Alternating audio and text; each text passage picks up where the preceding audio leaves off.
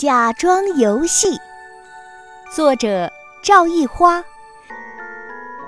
早上，棒棒虎和妞妞虎闹别扭了。棒棒虎钻进自己的小帐篷，轻轻拉上拉链；妞妞虎躲进自己的小房间，悄悄关上了门。棒棒虎探出脑袋。喂，妹妹，我再也不理你了。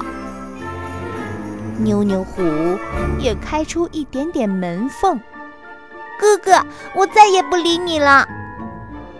他们决定谁也不理谁。吃完早餐，妞妞虎拿着糖果走过哥哥身边的时候，头也不回。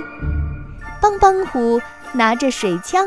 走过妹妹身边的时候，眼皮都没抬一下，那就只好假装是互相不认识的两只小老虎了。午睡起床后，棒棒虎想找妞妞虎一起玩，妞妞虎也想找棒棒虎一起玩。妞妞虎来到大房间门口，门是关着的。咚咚咚妞妞虎敲敲门说：“请问，棒棒虎在吗？”棒棒虎真开心呐，他又蹦又跳地走了出来，但还是摇摇头说：“不在，不在，我现在是大皮球。”它像皮球一样咕噜咕噜打个滚儿，进了小房间。妞妞虎连忙跑到小房间，敲敲门说：“咚咚咚，请问棒棒虎在房间里吗？”棒棒虎旋转着走了出来，摇摇头说：“不在，不在，我现在是风。”棒棒虎像一阵风一样，又来到厨房。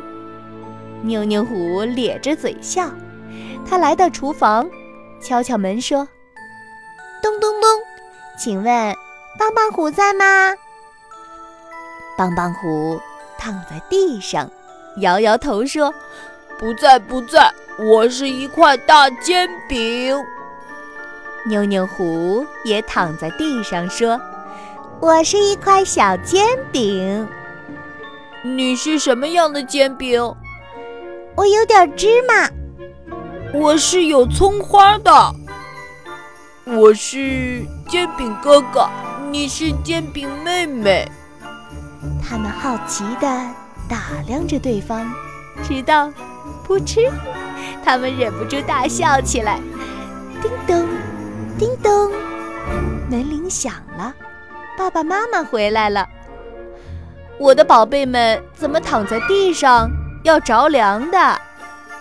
棒棒虎和妞妞虎一咕噜从地上爬起来，他们又和好了，紧紧地拥抱在一起。